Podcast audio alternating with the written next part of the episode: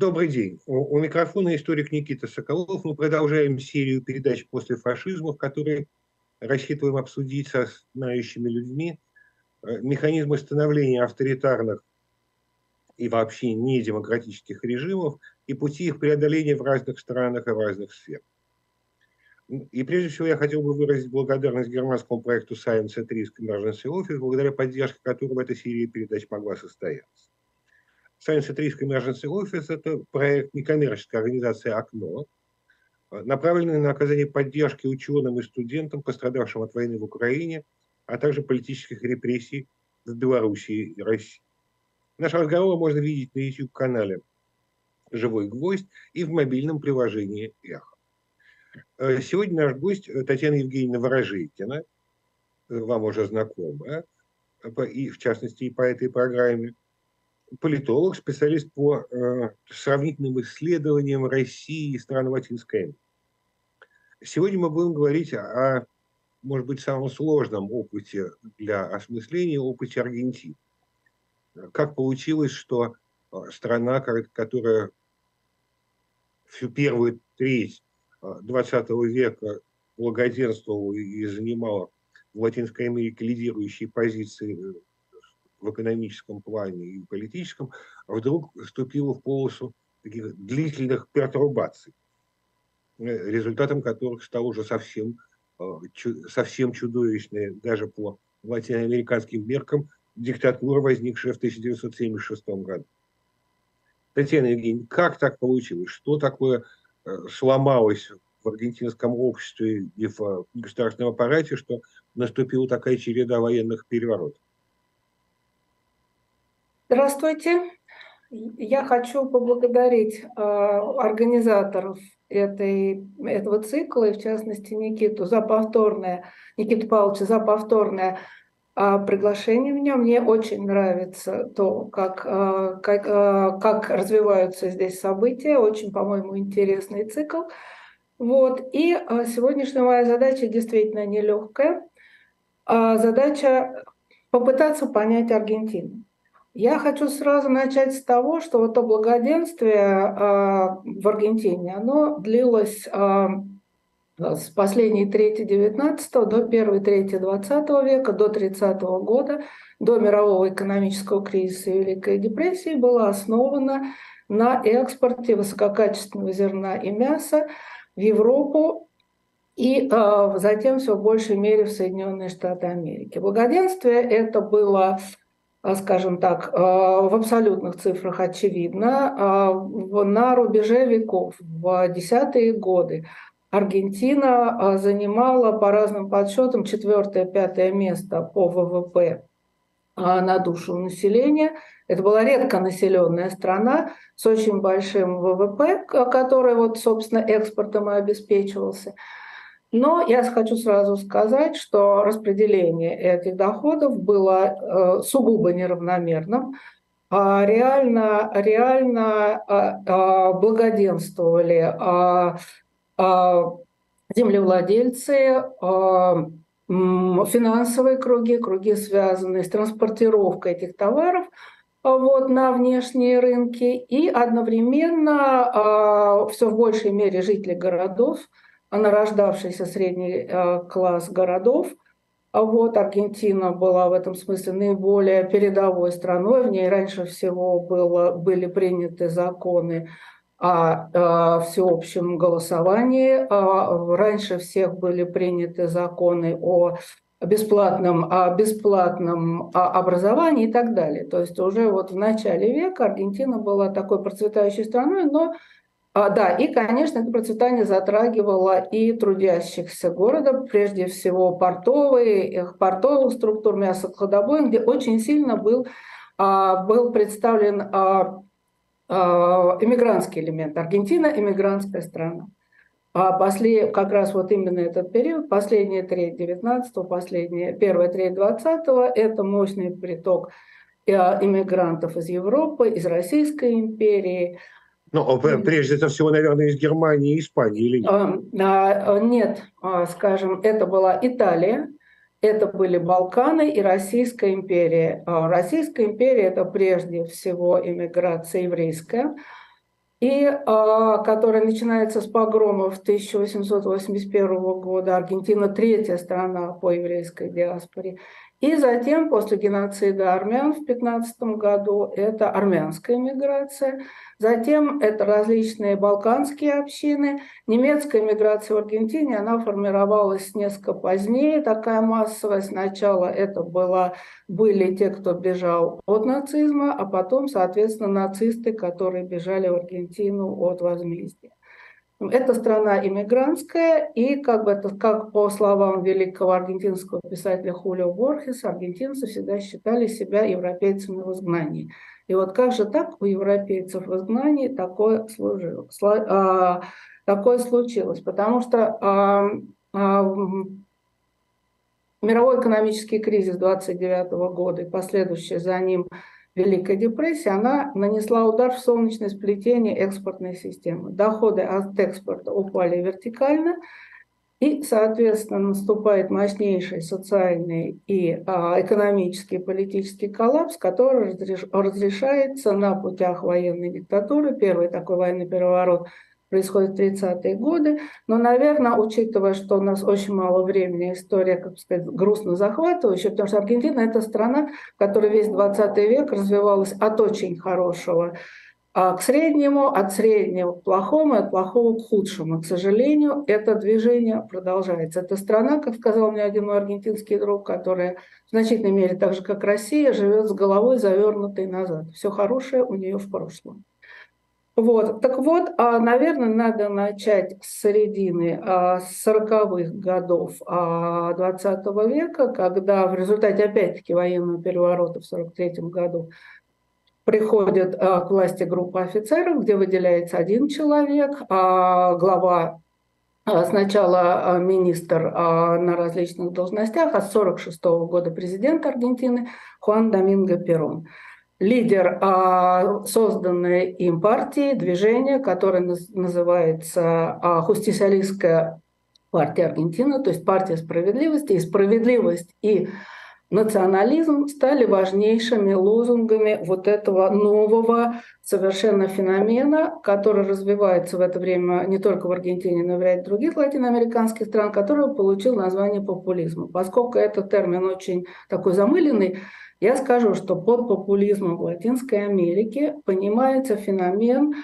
когда лидер партии или движения обращается непосредственно к народу, то есть популус, pueblo по-испански, а поверх всех существующих институтов. Вот Перрон он находился у власти ну, фактически с 43-го, а потом в 46-м и а в 51-м он триумфально избирается президентом от, на относительно свободных выборов.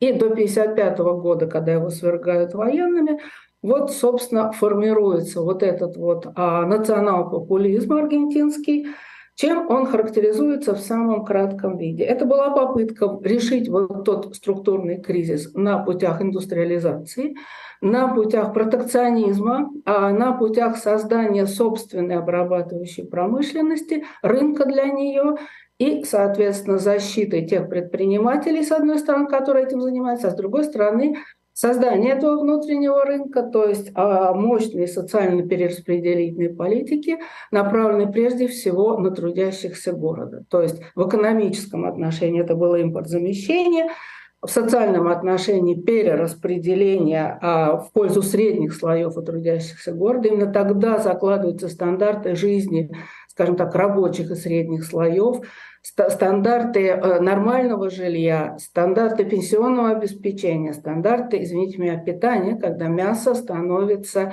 частью э, нормального ежедневного рациона. И, соответственно... То, э, то есть я правильно понимаю, что Перрон был, как бы опирался вот на эту новую городскую среду и да. оказался, а оппозиция ему оказалась сельскохозяйство? А, оппозиция ему оказалась частью той олигархии, то есть агроэкспортирующий сектор, который, собственно, за счет которого он и перераспределял а, в, пользу, в пользу вот этих своих основных слоев. И это сопровождалось таким социальным корпоративизмом. Были созданы новые профсоюзы, партии, которые я уже упоминала, молодежные и женские организации. То есть в этом смысле а пиранистский режим, он испытал серьезнейшее влияние режима Муссолини. А, вот всех тех корпоративистских изобретений, которые для Муссолини были характерны. И политически это было, конечно, полное доминирование а, исполнительной власти и харизматического лидера. Формально он был демократическим, но, конечно, это режим был вертикалистский и а, авторитарный. И, а, в, соответственно, в 1955 году военные его свергают, этот режим. И с тех пор, в течение 30 лет, до, в общем, до даже больше, до переворота, вот о котором в центре нашей сегодняшней беседы, до 1976 года ни одно гражданское правительство Аргентины не доработало до конца, избранное гражданское правительство не доработало до конца срока. Каждый раз она, оно прерывалось военным переворотом, и это было связано прежде всего с тем, что военные и поддерживающие их часть антиперонистского истеблишмента – она рассчитывала, на, а, она стремилась ни в коем мере не допустить возвращения пиранистской партии а, власти. So, это происходит сначала в 1962 году, потом устанавливается первая такая попытка такой же вот репрессивной диктатуры. Диктатуры, целью которой было подавить вот ту мощную социальную мобилизацию, а, начало которой а, положил пиранистский режим, то есть когда фактически Э, те люди, которые, что значит индустриализация началась? Это значит огромные, как же, так же, как и в Советском Союзе в близкий период, огромные массы населения двинулись в города из деревни, и там они впервые вышли вот из этого забитого в Аргентине состояния, худо ли, бедно ли, они стали частью, они стали политическими протагонистами, они стали частью правящего вот этого блока. И, э, соответственно, а, в попытке не допустить этого сначала военные устанавливают диктатуру в 1966 году, и она длится до 1973 года. И, в общем, с этого времени, а с этого времени надо сказать, что а, пиранизм становится важнейшим фактором а, структурирующим а, политическую, экономическую и социальную жизнь в Аргентине. И прямо, и от противного. Но, и, а, а, а правильно я понимаю, что это очень неоднородная была среда пиранистов? Очень неоднородная. Я попозже, а, а, они же как-то между собой... сложно скажу. Это была крайне неоднородная среда. Это было движение, партия, это, и вот там э, были и правая часть, и, как я буду говорить дальше, леворадикальная часть, но пока что вот эта диктатура, которая существует с 66 по 73 год, она пытается бороться вот с этой мобилизацией, социальной прежде всего, низов, с помощью репрессий. И а эта политика оказывается крайне неудачной.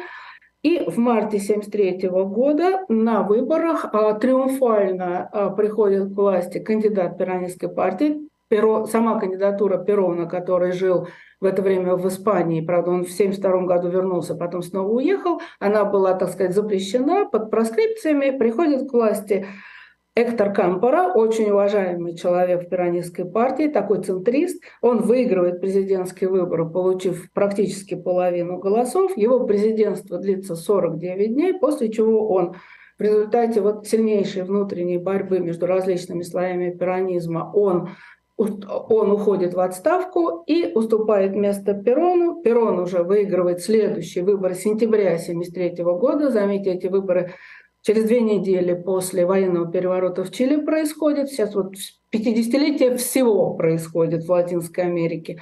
Вот. И, соответственно, Перон получает уже 62% голосов, но его президентство также длится всего 8 месяцев, потому что 1 июля 1974 года он умирает, ему было уже 78 лет, и президентом становится его жена вторая, Мария Стелла Мартинес де Перон, более известная по ее, как бы сказать, имени Исавелита. Она была избрана вместе с Пероном вице-президентом.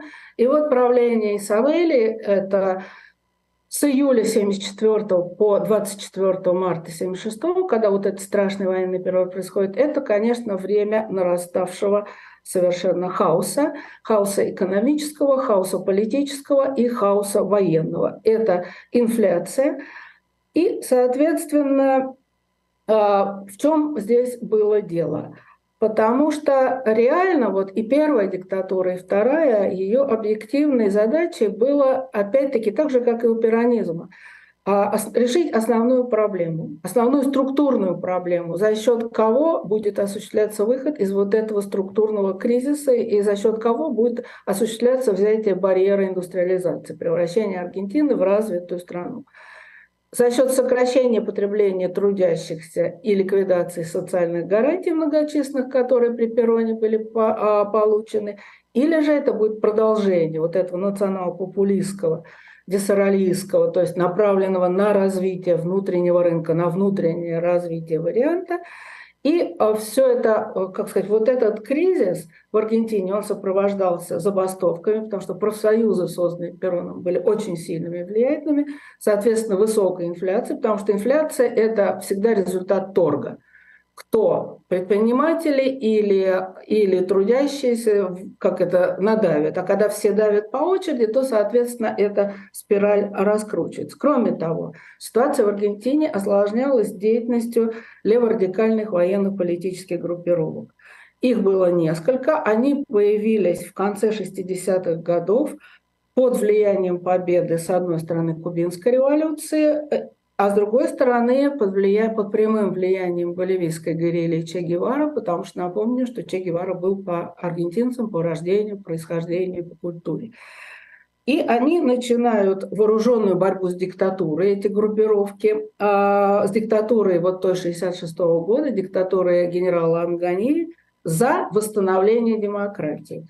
А, в общем, а, действовали, конечно, наиболее более были две основные группы, которые следует назвать. Это революционная армия народа, которая объединила, в общем, а, к, началу 70-го года различные леворадикальные коммунистические, социалистические, прокубинские, троцкистские группировки – очень часто про эту, про эту организацию «Революционную армию народа», РП, а, про нее говорят как о троцкистской, поскольку она а, какое-то время была членом вернее, партия, которая она была вооруженной рукой, была членом четвертого интернационала, но по существу, конечно, троцкизма здесь не было. А эта организация к 1975 году насчитывала порядка 10 тысяч членов, хотя, конечно, боевиков, собственно, вооруженных там было тысячи две, но, тем не менее, это была мощная и влиятельная организация. Целью она объявляла вооруженное свержение диктатуры военной и установление социалистического государства. Надо сказать, что у этой организации была очень сильная, большая опора в профсоюзах – большая опора в массовом движении, в массовом активизме. И вторая организация, это организация, которая называлась «Монтонерос», это леворадикальное крыло пиранистской партии. Вот вы спрашивали о разных, о, о разных слоях. Вот как раз Монтанерос – это э, пиранистские молодежные университетские организации, которые к началу 70-х годов сформировали вот эту, тоже к 70-му году сформировали вот эту вот организацию «Крыло Монтанерос», Монтанерос – это, э, как это, аргентинские пастухи, которые в свое время боролись э, с испанским владычеством, а потом и с э, олигархией. Соответственно, они, их целью было также свержение диктатуры и восстановление пиранизма властью. Их идеология не была социалистической, это были пиранизм и католицизм. Это была тоже мощная, гораздо более многочисленная организация. Всего у Монтанерос было порядка 25 тысяч членов, из них 15 тысяч вооруженных боевиков. Что эти организации делали, вот, начиная с конца 1969 года? Это захват банков, захват полиц... а, полицейских участков, а, а, атаки, как правило, не безуспешные на военные казармы, тем не менее, да, они старались и объявляли, что, что гражданских жертв они будут избегать, но когда идет вооруженная городская, а это городская, конечно, прежде всего была партизанская война, естественно, таких жертв невозможно было не избежать. И после прихода к власти Кампора в 1973 году Обе группировки объявили о прекращении огня. Я хочу обратить ваше внимание на одну очень интересную особенность этого движения. Все эти молодые люди, то есть от 20 до 30 лет, а, они были, как сказать, абсолютно на 90% выходцами из обеспеченных семей аргентинского среднего класса. Один аргентинский историк меня долго в один из моих приездов расспрашивал относительно народников. Он говорит, знаешь, общего мало, но то, что это были люди, которые пошли защищать народ, вот их лозунгом была тоже справедливость, э, по-разному поняты, люди из обеспеченных семей, он как бы вот это роднит. А, и а, а, но а, с 1974 года, когда Перрон умирает, вот это перемирие заканчивается, и вооруженная борьба возобновляется с новой силой. При этом, с другой стороны, справа действует прежде всего праворадикальное крыло перонизма, которое возглавлял доверенное лицо и министр внутренних дел Исабеля Перрон, это такой Лопес Рега, и э, э, такая парамилитарная группировка, которая называлась ААА, тройной А, антикоммунистический альянс Аргентины. Вот в этой ситуации приходит к власти 24 марта 1976 года приходят к власти военные, их объявленная цель, они называют это процессом национальной реконструкции, их объявленная цель – это установление военной диктатуры против хаоса и против внутренней войны. Следует признать, что значительной частью, в общем, большинством средних слоев этот переворот а, был а, встречен с облегчением. И вот так формируется вот этот режим, о котором вы говорили, режим чудовищный. А я совершенно согласна с тем, что... Так, а скажите несколько слов все-таки о деятелях этого режима и об институтах, которые он формирует. Да, вот я как раз хочу сказать. Значит, режим этот э, устанавливается как исключительно военный. Я уже сказала, что они объявили о процессе национальной реконструкции за 8 лет, ну, фактически за 7. То есть а, возвращение гражданскому управлению в Аргентине происходит в конце 83 года, но за 8 лет сменилось 4 военных, 4 состава военных хунт, а в военную хунту, соответственно, входили представ... высшее командование а, трех видов вооруженных сил – сухопутных, а, военно-морских и военно-воздушных. Вот, соответственно, если мы умножим это число э, трех э, руководителей военных хунт на 4, то получается 12 человек, вот, собственно, возглавляли а, этот режим на протяжении 8 лет. Это был режим а, а, в этом смысле институционализированный, потому что через каждые там 2-3 года, а потом уже, когда кризис нарастал, и через каждый год состав их сменялся, тем не менее, это не был персоналистский режим.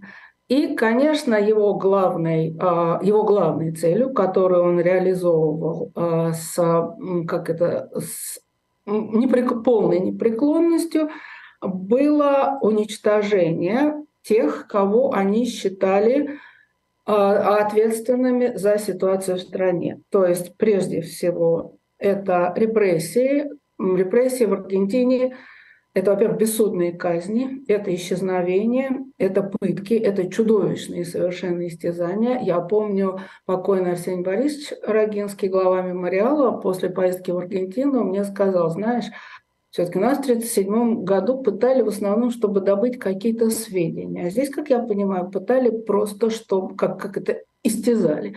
В итоге первыми, конечно, первым главным объектом были леворадикальные организации, которые были практически полностью истреблены, за исключением тех, кто успел уехать в эмиграцию. Вот, от многих из них не осталось ни могил, ничего потому что это так называемые исчезнувшие или исчезнутые, чтобы говорить э, точнее, но не только. А масштаб этого каков был?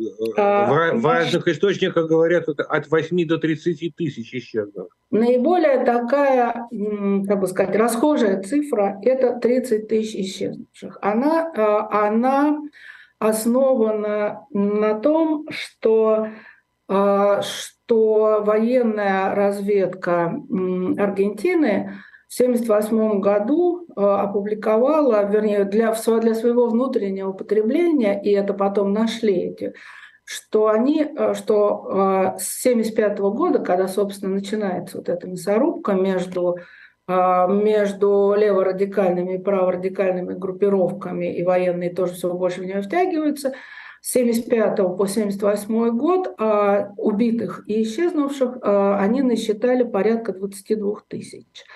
Национальная комиссия по насильственному исчезновению, о которой я скажу чуть позже, она а, в 1983 году, а, ну, в 1984 году она насчитала порядка 9 тысяч исчезнувших.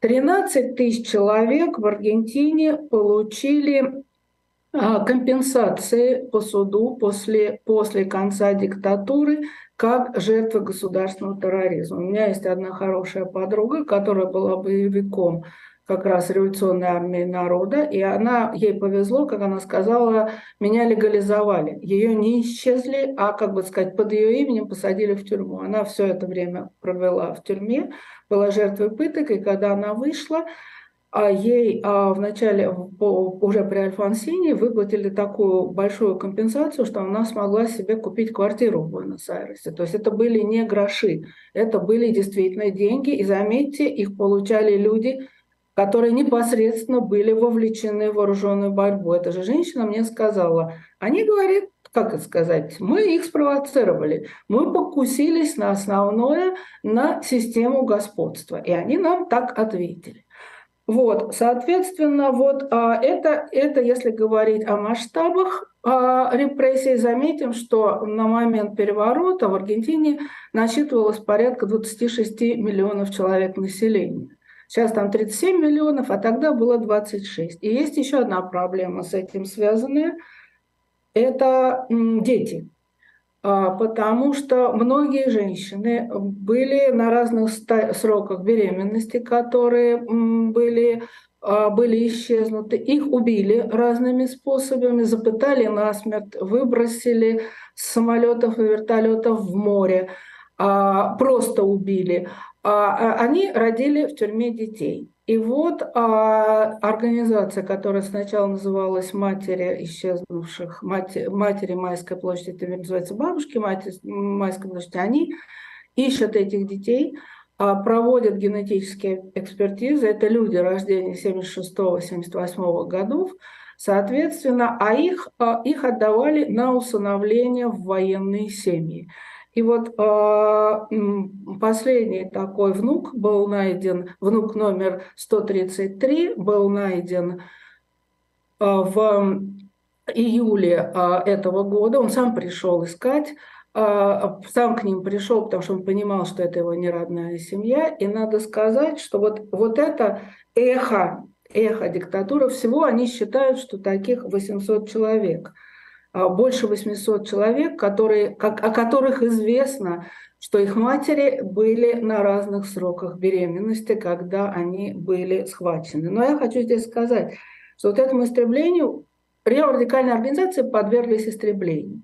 Но не только. В общем, целое поколение студентов, молодежи, активистов, активистов профсоюзных и просто людей демократических и левых убеждений. То есть тем, кому в середине 70-х было от 20 до 30 лет, как сказал мне другой мой один друг, он сказал, знаешь, у нас в университетах исчезло целое поколение. Люди рождения э, начала, как сказать, конца 40-х, первой половины 50-х годов. И, а, соответственно, вот этот чудовищный характер истязаний. В Аргентине существовала масса пыточных центров. Самый знаменитый – это а, школа механиков ВМС, военно-морских сил Аргентины, так называемая ЭСМА. Это здание на проспекте Либертадора в Буэнос-Айресе, которое с 2004 года превращено, так сказать, в музей пыток и репрессий. Он называется «Пространство памяти», целях содействия и защиты прав человека. Вот, собственно, да. И надо два слова сказать, конечно, об экономической ситуации, потому что в отличие... А, минуту, прежде чем мы перейдем к экономике. А какими силами производились эти репрессии? Это армия, полиция или кто это? армия, пари, полиция и а, главному а, различные, различные м, органы безопасности, но они действовали, как правило, ночью и без знаков отличия. То есть это были, как сказать, военные, переодетые парамилитарис, то есть полувоенные. Это в основном это были военные, как показали позднейшие расследования, это были военные на действительной службе. Вот.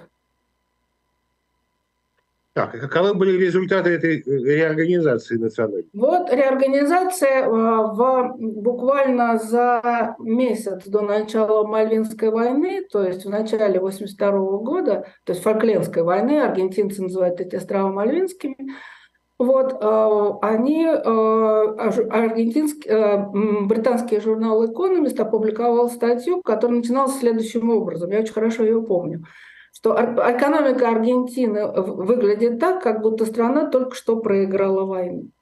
Соответственно, попытка в Аргентине осуществить такую же неолиберальную трансформацию, которая оказалась успешной в Чили, она а, а, потерпела полный крах и потерпела по, по целому ряду причин. И прежде всего, я бы сказала, потому, что вот в том, как бы сказать, в Аргентине это называется родина контрактов, патрия контрактиста. Это люди, которые выросли на контрактах с государством, на защищенной экономике, я имею в виду предпринимателей, которые совершенно не были готовы э, к, э, к открытию экономики, который министр тогдашний Мартинес Деос пытался осуществить, вот по примеру Чили, и, как сказать, вдохновленной Чикагской школы. В Аргентине это был полный крах, и прежде всего потому, что э, военные э, и связанные с ними экономические структуры, индустрия с милитарис Аргентина, с аргентинской военной промышленностью, они были вот в эту, в эту систему вписаны.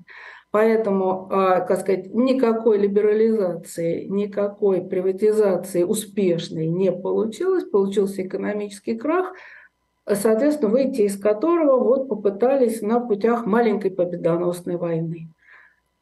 Вот. Это война, которая начинается в апреле, в апреле, в апреле 1982 а, года, в результате которой аргентинская армия вторгается на то, что является фактически британ, формальной фактически британской территорией, и на которой Аргентина давно считает своей.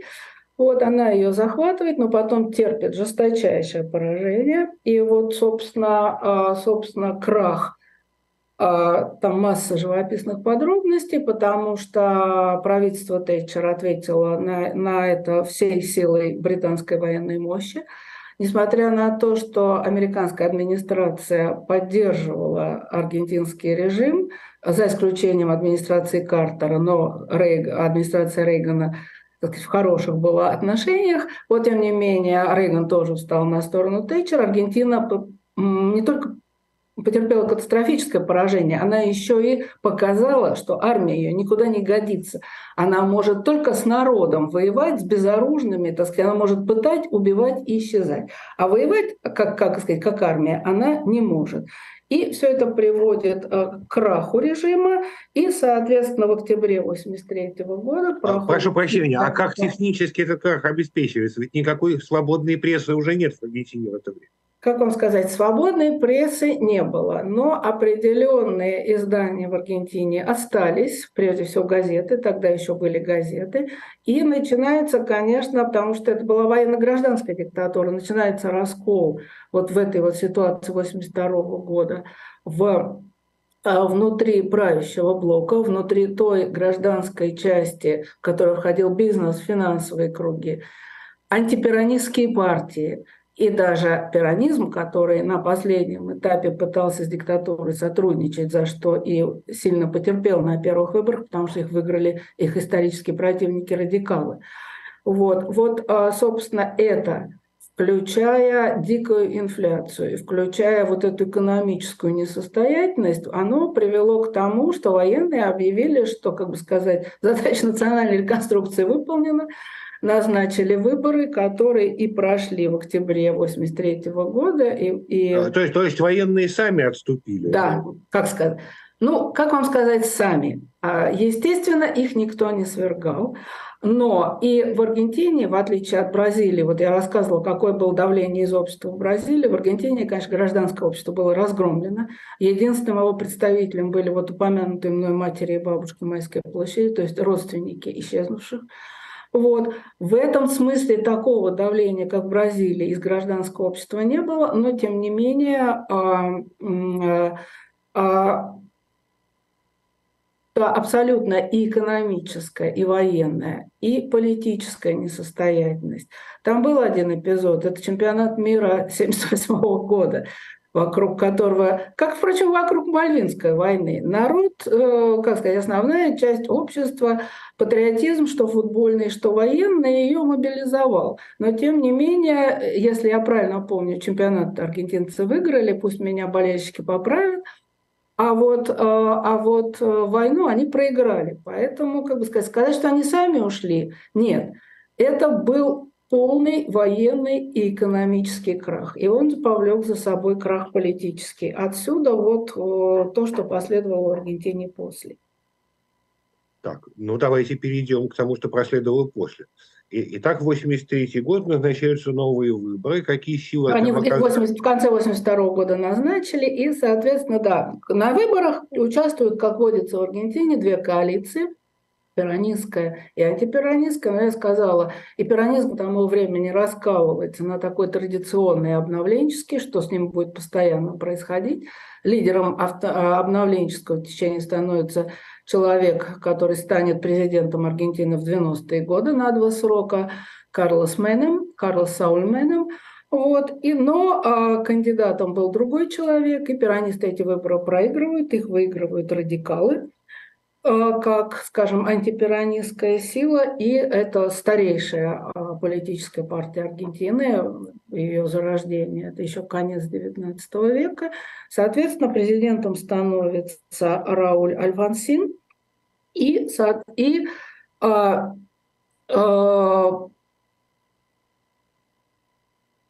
вот тут, собственно, начинается то, что можно назвать а, переходом к демократии. Начинается возвращение Аргентины к демократии, которая вот занимает последние 40 лет и которая оказывается крайне тяжелым, болезненным и со множеством проблем процесс. Но э, тут надо напомнить, что военные не просто так передали власть гражданским на выборах, они все-таки выговорили себе иммунитет от преследования.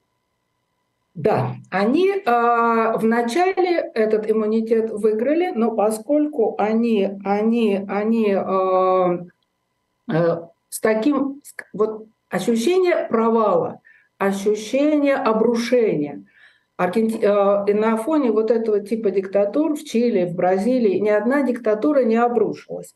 Это именно обру... обрушилось.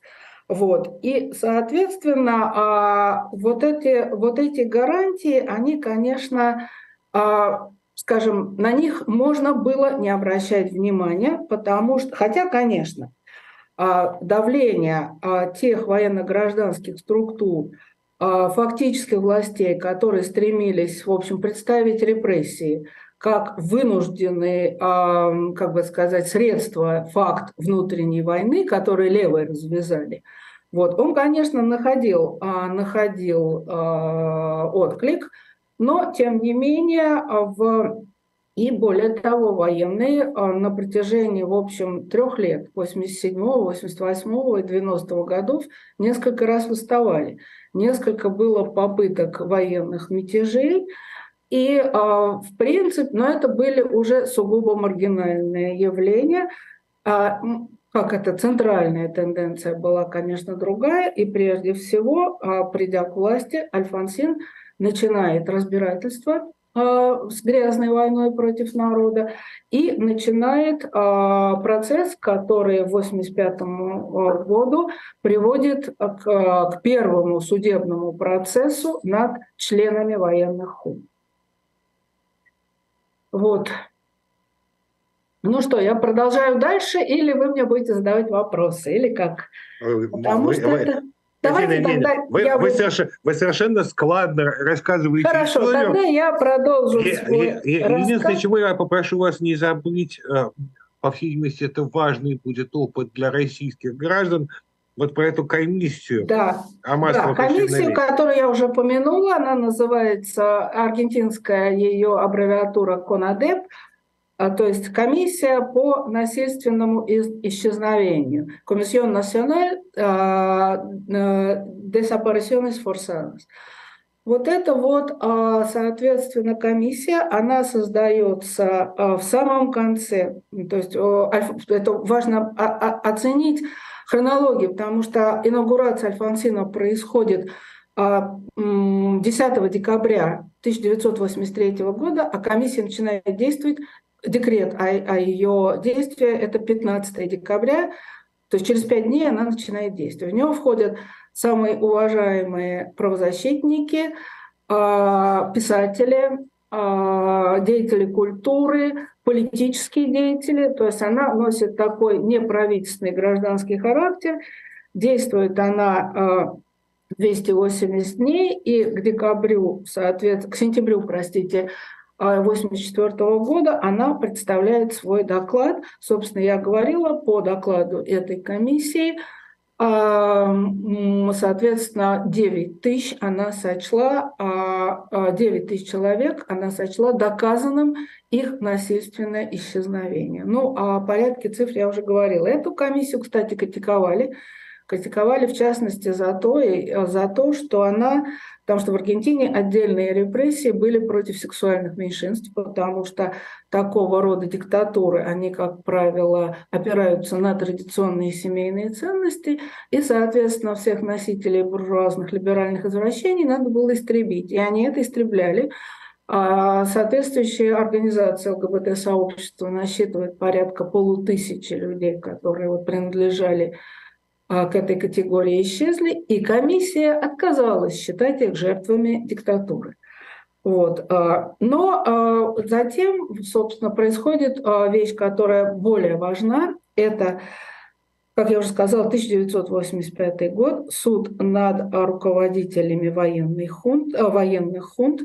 Это были 10 человек, по разным причинам два не участвовали. И, соответственно, это было поручено прокурору национальному прокурору Аргентины Хулио Страсера вот в прошлом году или в позапрошлом, то ли 21 то ли 22 вышел аргентинский фильм, он очень известный, он есть в интернете, я его сейчас рекомендую, называется «Аргентина 1985». Там вот этот вот процесс и все, что его сопровождало, он подробно разбирается, хотя и не без, я бы сказала, а, некоторой лакировки, потому что Страсера был прокурором при диктатуре. А ему, а, потому что главным таким а, юридическим способом родственников отыскать своих, своих, своих близких исчезнувших был то, что они прибегали к хабеас корпус. То есть как хабеас корпус – это право на то, чтобы вас судил суд, а не вы не исчезали с концами. И, соответственно, Страссера известен тем, что он, опираясь на ту реформу, которую национальная реконструкция а, внесла в аргентинскую конституцию, он, тем не менее, значит, а, о, да, он сказал, что вот нет, мы не будем возбуждать дела по хабеас корпус, потому что вот а, это чрезвычайный период. И, как бы сказать, когда его назначили, мы многие это вспоминали. Но, с другой стороны, и это достаточно типичная в истории ситуация – как бы сказать, на папе, аргентинском папе Берголи, папе Франциске Первом, тоже лежит такое пятно, а, а, э, то, что он не спас. Да, двух, двух скажите два слова об этих э, иезуитах. Дело в том, что э, здесь нет конца, но ему, поскольку он был главой иезуитского ордена и архиепископом Аргентины в период диктатуры, соответственно, а, исчезли два священника, их захватили, знали, где они находятся, и он не, якобы не вмешался. Он это отрицает,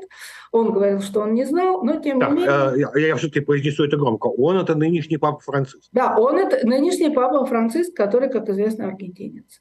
Вот. Но вот я возвращусь к Трассере. Он, будучи, как бы сказать, не без пятна в биографии, он, тем, тем не менее, сделал все, чтобы руководители военных хунт были осуждены, и это действительно впечатляет. Приговор был оглашен, соответственно, в декабре 1985 года. Полгода длился этот процесс. Наиболее одиозные руководители Хорхе Рафаэль Виделла и Эдуардо Массера, адмирал Массера, были приговорены э, к пожизненному заключению. А следующий сухопутный генерал э, Роберто Виола получил 17 лет а, тюрьмы. Армандо Ламбручини 8 лет тюрьмы, Орландо Агости 4 э, года тюрьмы, соответственно, 5, 6 человек – пять человек были оправданы. И приговор, что очень важно, устанавливал, приговор 1985 года, что суду подлежат также высшие офицеры, которые занимали должности командующих военными зонами, то есть это военные округа в Аргентине, и все, кто отвечал за оперативное исполнение преступных приказов. Вот это была важнейшая, важнейшая часть приговора. Но а откат назад начинается практически сразу, потому что Альфонсин, понимая, что неизбежны новые суды над военными, с самого начала, с самого начала пытался этому препятствовать. Вот этот суд прошел, он сказал, что все, мы это сделали. Дальше следует а, не ставить демок, а, демократию под угрозу. Обращаю внимание, что как это, с, приход, с возвращением демократии в декабре 1983 года до, до начала процесса вынесения приговора прошло полтора-два года. Соответственно, в декабре 1986 года принимается один из двух, то есть при Альфонсине, не при пиранистах, при радикалах, а принимается закон, так называемый пункта финаль, закон о конечной точке. А пиранистское большинство Конгресса голосовало против, но радикалы и пиранистское меньшинство его поддержали. Согласно этому закону освобождались от дальнейших подозрений и преследований все, кто за прошедшие три года, это декабрь 1986 года, не были а, формально осуждены. Это первое, это закон о конечной точке. И а, как раз в это время, вот буквально через, э, в апреле, на Святой неделе, на пасхальной неделе происходит первое мощнейшее из таких восстаний военных. А, они назывались карапентада, то есть у них были покрашенные черным лица. И это Альфонсину дало предлог, дало предлог для того, чтобы в марте 1986 года а, освободить от ответственности всех тех, кто ответственен за, а, а, за преступление против человечности. Это так формулировалось. А, потому что они должны были выполнять приказы вышестоящего начальства. Это так называемый закон о обязательном подчинении, который был принят в июне 1987 года. Вот эти два закона, а, которые, в общем, положили конец начавшемуся преследованию, они а, получили свое завершение уже при Менами, который, то есть при пиранистском президенте который был у власти в 89-90 годах. Соответственно, Меном а, освободил, он помиловал, как вынес президентское помилование всем осужденным членам военной хунты – а напомню, что их было пятеро. Вот.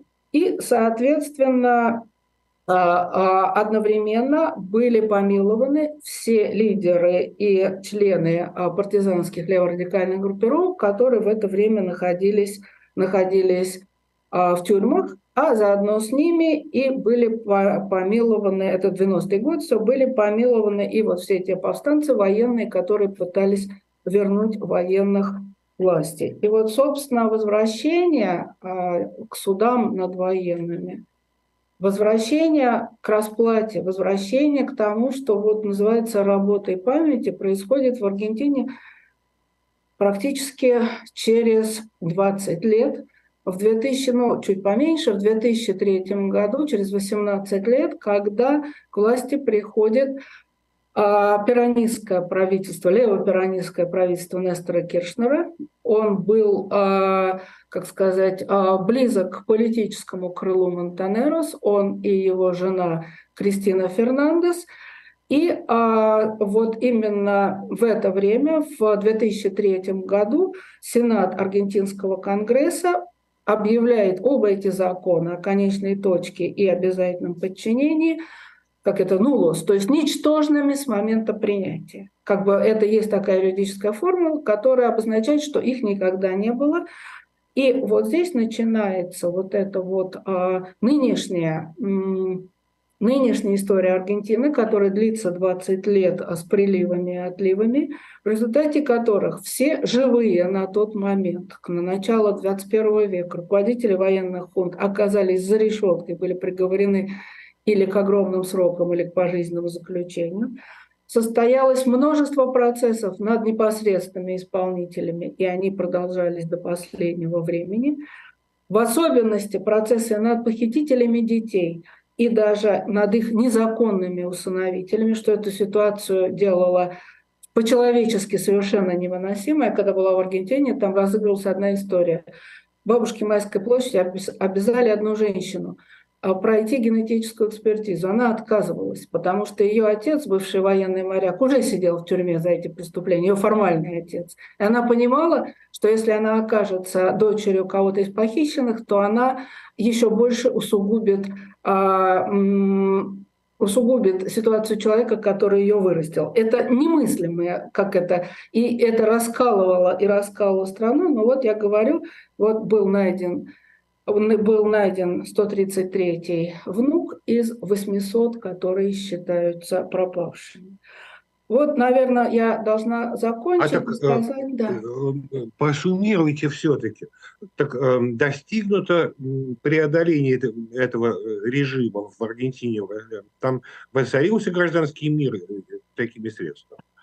Как вам вот. сказать, Аргентина, как никакая другая страна в Латинской Америке, и по сравнению с Чили, уж не говорю о Бразилии, в которой практически ничего такого не происходило, в которой Дилма Русов попыталась что-то сделать, поскольку сама была жертвой пыток и истязаний, но, как это в Бразилии, армия ничего такого не допустила, несмотря на левоцентристские правительства. Аргентинцы ушли дальше, чем кто-либо, я бы сказала, во всей Латинской Америке.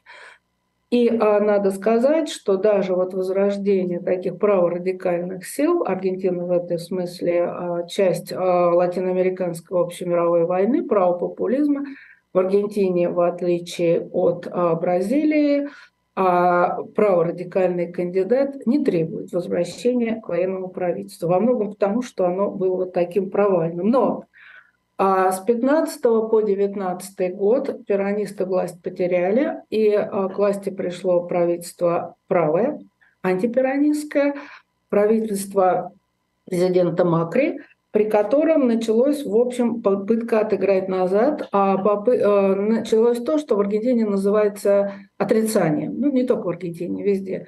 А когда Макри спросили, сколько жертв было, он говорит, я не знаю, то ли 30 тысяч, то ли 8 тысяч, но это не важно. Уже как бы времени много прошло, пора все это забыть, пора прекратить, потому что нечего, нечего этим больше заниматься. То есть вот, это, вот этот дискурс, он стал пиранистским дискурсом, левопиранистским дискурсом, и, соответственно, а, усиливал до определенного момента политические позиции пиранизма. Возможно ли победить э, вот это до конца? Я не знаю, я сильно в этом сомневаюсь, потому что существует очень много работ, которые показывают, что вот в этом обществе европейском, европейцев в изгнании – насилием было пронизано не только общественные отношения, но и микросоциальные отношения, отношения в семье. А надо сказать, что военная хунта выпустила такой замечательный учебник о том, как должна быть организована семья. Семья должна быть организована так, что отец а, должен зарабатывать деньги, руководить семьей, а мать должна воспитывать детей и полностью подчиняться, значит, а, мужу. То есть была попытка вторгнуться и в семейные отношения и укрепить вот те вот, как бы сказать, ну, традиционные мачистские и, и традиционалистские устрои, на которых аргентинское общество основано. Я, если меня спросите, возможно ли полное излечение от этого вируса, а, я скажу так, что Аргентина наиболее близко подошла к этому. Вот. Но в то же время сказать, что это искоренено до конца, может быть такой поворот, в особенности сейчас, когда страна находит, находится в глубочайшем кризисе и полностью дискредитирована вся правящая верхушка, как пиранистская, так и антипиранистская. Начинается вот движение, как бы сказать, как бы несистемных сил, а, да, да, там очень интересные же произошли праймерис на прошлой неделе. Да, неделю назад в Аргентине 13 числа произошли праймерис. В Аргентине праймерис обязательно. Они, в принципе, их задача определить кандидатов внутри крупнейших блоков. А, первый блок – это а, блок антипиранистский и второй блок пиранистский. В каждом из этих блоков выдвигалось по два кандидата, но самый такой а, загадочный, да ничего уже загадочного не было, за два года он себя проявил, является кандидат, условно говоря, из ниоткуда, такой Хавьер Милей, очередная итерация латиноамериканского. А, правильно я понимаю, что это какая-то странная смесь между из Трампа и Жириновского? Да, вот, вот вы прекрасно сказали, Жириновский – это архетипическая фигура, он предшествовал всем, и Берлускони, и Трампу, и э, этому самому Болсонару в Бразилии. Вот это, как бы сказать, по, по политической стилистике это полный Жириновский. Он говорит о том, что он сожжет центральный банк, потому что он не нужен, а нужно, соответственно, полностью перейти на доллары. Хотя в Аргентине экономика была уже долларизована а, применами, и это привез, привело к глубочайшему экономическому кризису 2021 года. Вот. 2001 года я заканчиваю. И, соответственно, человек, который выступает за свободный доступ к оружию, выступает за полное изгнание всей политической касты, в то же время за запрет абортов и за свободную торговлю человеческого общества, он либертарианец. Он сторонник того, что государству вообще не нужно, а нужен рынок. И на этих выборах 30% населения его поддержали. Иначе говоря, в Аргентине, конечно, развивается тяжелейший кризис. Я практически исключаю, что он может разрешиться вмешательством военных. Уж больно хорошо они помнят, чем это кончилось 40 лет назад. Но, тем не менее, исключить полностью возвращение к каким-то формам насилия нельзя. Тем более, что кандидат от правого антипиранистского блока, который выиграл это праймерис, Патрисия Булич, она теперь будет соперником Милеи на выборах 22 октября, и, и она человек абсолютно, как это сказать, человек, она министр а, внутренних дел в правительстве Макри, она верит в то, что репрессиями можно решить любую социальную проблему. То есть так или иначе это возвращается. Ну, то есть история продолжается. История Должны продолжается. И если сказать два слова буквально об уроках для России, я бы так сказала, ничего не кончается все равно расплата наступает в той или иной форме. И Аргентина показала вот попытка на 20 лет замолчать, поставить конечную точку, пункту финаль, сказать, все, мы не будем разбираться, мы не будем это обострять, тем не менее это не получается. И без этого, как показала Аргентина, не бывает никакого движения вперед ни в политическом, ни в социальном, ни в экономическом отношении. Хотя, конечно, а в двух последних случаях а, масса других приходящих факторов, о которых здесь уже, конечно, не место говорить. Ну что же, урок важный. Спасибо вам большое за то, что вы нам так ясно его обозначили. Спасибо, Татьяна Евгеньевна. Спасибо Я... вам за приглашение и удачи этой программе и живому гвоздю в целом. Спасибо. Всего доброго. До свидания.